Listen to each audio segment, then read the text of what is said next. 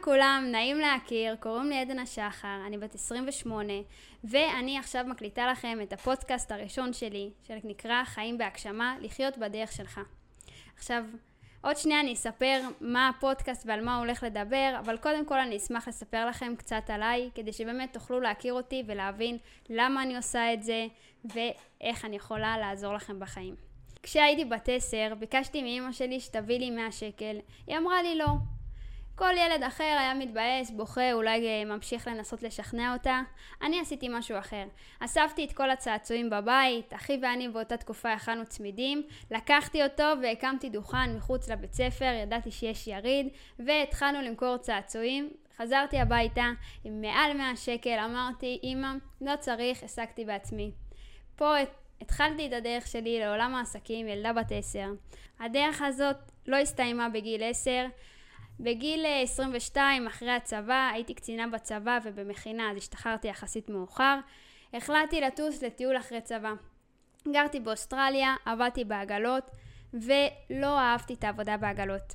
עכשיו, מה שלא סיפרתי לכם זה שלא ידעתי מילה באנגלית. מילה באנגלית. ואני עליתי למטוס והבטחתי לעצמי שאני לא חוזרת לישראל עד שאני יודעת לדבר אנגלית בצורה שוטפת.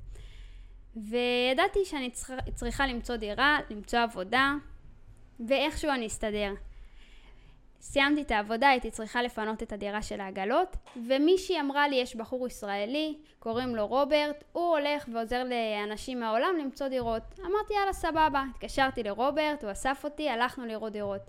כל דירה הייתה יותר מזעזעת מהדירה הקודמת.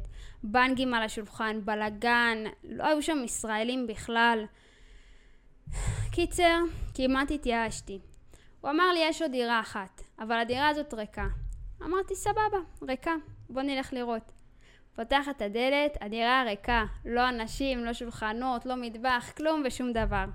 לא יודעת מה עבר עליי באותו רגע, אמרתי לו, פה אני רוצה לגור. אומר לי, אוקיי. אמרתי לו, מתי אפשר להיכנס? אמר, צריך למצוא אנשים, זה קצת מאתגר. הסתכלתי, חייכתי, אמרתי לו, אני יכולה למצוא את האנשים? צחק, אמר לי, את חושבת שזה כזה פשוט? אם את מוצאת עשרה אנשים, את יכולה לגור פה בחינם. אמרתי, יאללה, האתגר התקבל. הדירה הזאת הייתה דירה ענקית באוסטרליה. ישר הלכתי, דיברתי עם כל החבר'ה שעזבו את העגלות, עם בית חב"ד, קבוצות פייסבוק, הייתי בטירוף. אחרי שלושה ימים מצאתי כבר עשרה אנשים, הוא היה לו עוד כמה שהתעניינו, בסופו של דבר הדירה הייתה מלאה, נפגשנו, הוא סופר היה מבסוט עליי, לחץ לי יד, אמר לי, את לא משלמת, תבחרי חדר, בחרתי חדר מהמם, בדירה הייתי מסודרת. אבל מה עם עבודה? אמרו לי באוסטרליה את צריכה לכתוב קורות חיים, ביקשתי מאיזה שותף בריטי שהיה לי בדירה, הוא היה אה, לקוח פוטנציאלי בעגלות שלא הצלחתי למכור לו את המוצר, אבל בסוף מכרתי לו לגור איתי. ישבתי איתו, איכשהו הוא לא הבין אותי, אני לא הבנתי אותו, אבל הוצאנו מזה קורות חיים. הלכתי, חילקתי את הקורות חיים בכל מקום באוסטרליה. אבל מה לעשות, הם לא הצליחו לתקשר איתי. אף אחד לא רצה לקבל אותי למקום עבודה. טוב, לא ידעתי מה לעשות, כבר חשבתי לחזור לעבוד בעגלות, באמת הייתי עובדת עצות, איך אני אחזור הביתה? כי אני לא השגתי את המטרה שלי. ואז אמרתי, אני אנסה לחשוב יצירתי, כריסמס התקרב, כל הישראלים דיברו על זה שהם הולכים לעשות כסף, ואז התחלתי לדבר עם כמה חברים על זה שנייבא, היה את הלייזי פנדה, הספה המתנפחת לים, ונמכור. מאותה שנייה שזה עלה, לא יכולתי לישון בלילה. במקום, עצמתי עיניים, ראיתי ספות לים. כל, זה הדבר היחיד שעניין אותי. התחלנו לקדם את זה, לפתח, עשינו סקר שוק, הלכנו לראות איפה מוכרים, מה מוכרים, בדקנו עלויות, אה, הסתכלתי באתר עליבאבא, התכתבתי עם כל מיני אנשים מסין, הייתי בטירוף, והחברים שלי החליטו שזה גדול עליהם, שהם לא רוצים את זה. אבל אני לא יכולתי, כי לא, זה כבר היה, הייתי בלהט על זה, לא יכולתי לחשוב על משהו אחר. אמרתי, לא משנה, אני הולכת על זה. נשאר לי 6,000 שקל מעגלות, לא נגעתי בכסף מישראל. אמרתי 5,500 שקל, אני קונה מהם את הספות לים, אני מזמינה. נכנסתי לעליבאבא, הזמנתי, נשארתי עם כלום כסף. גם ככה לא הייתי צריכה לשלם שכר דירה, השארתי לי ככה לאוכל. אמרתי, יהיה בסדר. אחרי איזה שבועיים הגיעו הספות, מגיעים אליי עם קרטונים מלאים וספות לים. תפסתי את הראש, אמרתי, fuck, עדן, מה עשית? מה, מה את הולכת לעשות עם זה עכשיו? באמת, כי מה, מה חשבת לעצמך? גיל 22 אני הייתי הרבה יותר הרפתקנית מעכשיו ופחות מתוכננת. אמרתי, טוב, אה, מה נעשה? מה לימדו אותי בעגלות? אני מכרתי בעגלות, הביאו לי אחוזים, כל הישראלים הכירו אותי באוסטרליה, סידרתי לכולם בתים. אמרתי, סבבה, בוא ניקח חבר'ה, נלך איתם לים, כל מי שמוכר ספה, אני אשלם לו אחוז מסוים. אספתי את כולם, הלכנו, הכנו שלטים, התחלנו ככה ללכת עם הספות בים, ופתאום אני קולטת בסט קילדה, זה במלברון, יריד של דוכנים. אמרתי, אין, אני חייבת לעשות שם דוכן, חייבת לעשות שם דוכן, גם באותה תקופה קראתי את הספר הסוד. אמרתי, זה, אני עכשיו הולכת ליישם את כל מה שאני לומדת בשטח, העסק הזה הולך להצליח.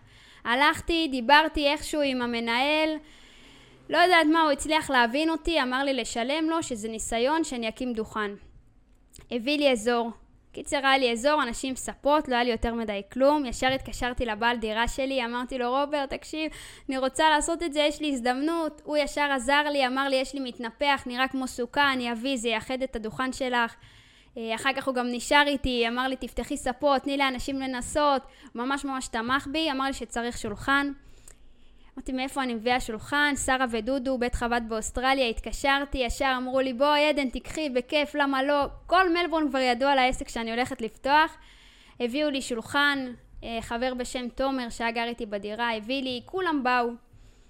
והדוכן עמד, החבר'ה שהיו שם בסוף רובם עזבו, נשארו כמה, נשארה גם אחת קבועה, הם מכרו את הספות, עדיין הבאתי להם כסף, זה היה יותר מסודר, ובאמת זה הצליח. זה לא ישר הצליח, בהתחלה לא באו אנשים, רוברט נתן לי כמה שיטות, תעמידי תור ארוך, ואנשים איפה שהם רואים תור הם יבואו, יישמתי, כל דבר קטן יישמתי. ובאמת הייתי בהתרגשות מטורפת. אחר כך הוא, הבעל מקום שם אמר לי, אם את רוצה להמשיך, תשלמי לי, אה, תחתמי על איזשהו חוזה, תשלמי לי שכירות גבוהה ותמשיכי עד הקריסמס. הבחורה שעבדה הייתה מצוינת באנגלית, שילמתי לה שתתרגם לי את כל המסמך. שילמתי לה שתמשיך לעבוד, וזה באמת היה העסק הראשון שלי הרשמי באוסטרליה, פתחתי עוסק באוסטרליה, וזו הייתה התרגשות ענקית ענקית ענקית.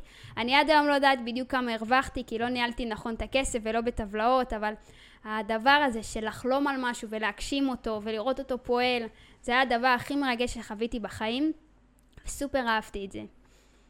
אה, זהו, זאת הייתה חוויה מאוסטרליה, אחר כך המשכתי את החיים, המשכתי את הטיול, הייתי במזרח, היה לי איזשהו רעיון לפתח אפליקציה, רשת חברתית למטיילים, ממש חייתי את זה, עשיתי, התחלתי לדבר עם אנשים, תכננתי, הייתי בטוחה שאני הולכת להיות יזמית, שזאת הדרך שלי, וזה מה שרציתי. באיזשהו שלב בטיול, אה, לצערי קיבלתי טלפון מהמשפחה, הייתי צריכה לחזור הביתה, ההורים שלי התגרשו, עברנו תקופה מאתגרת, ואני חזרתי. הדבר היחיד שהייתי צריכה ורציתי זה ודאות, ביטחון, יציבות. בדיוק חברה שלי נרשמה לתואר, אמרתי יאללה, אני אלך ללמוד מנהל עסקים, זה ייתן לי עוד כלים. מה שקרה, שלוש שנים, למדתי, סופר נהניתי, אני מודה עליהם, אבל איפה זה ואיפה עסקים? הייתי כל כך שקועה בלימודים ששכחתי מזה. אה, אחר כך התחלתי ללמוד תואר שני, ישר אחרי זה, ועבדתי בעבודה קבועה, ומשהו היה לא רגוע, כאילו התשוקה, האנרגיה, היצירה הזאת, זה היה חסר לי, ו...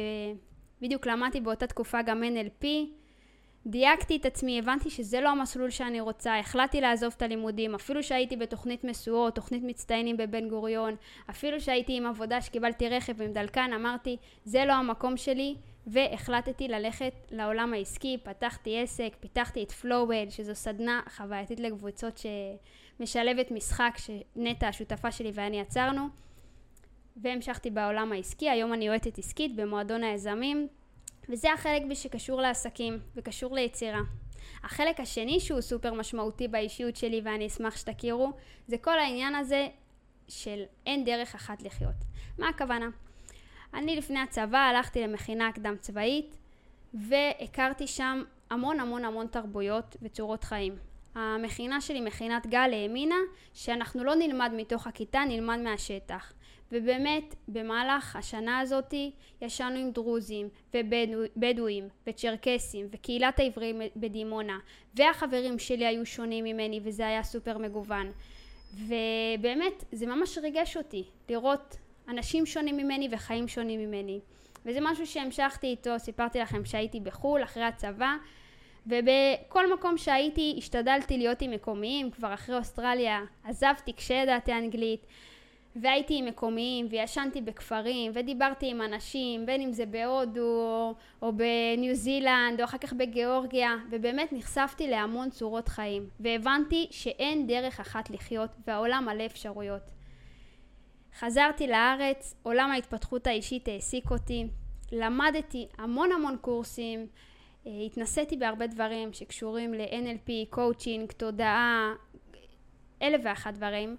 ובפודקאסט אני רוצה לשלב את כל העולמות האלה. באמת לקחת את ההתפתחות האישית, את האין דרך אחת לחיות ואת העולם העסקי, ופשוט לאסוף לכם את הכל ולהעביר לכם הלאה. אז זה החלק הראשון של הפודקאסט, שיכול להיות שזאת תהיה עונה בפני עצמה.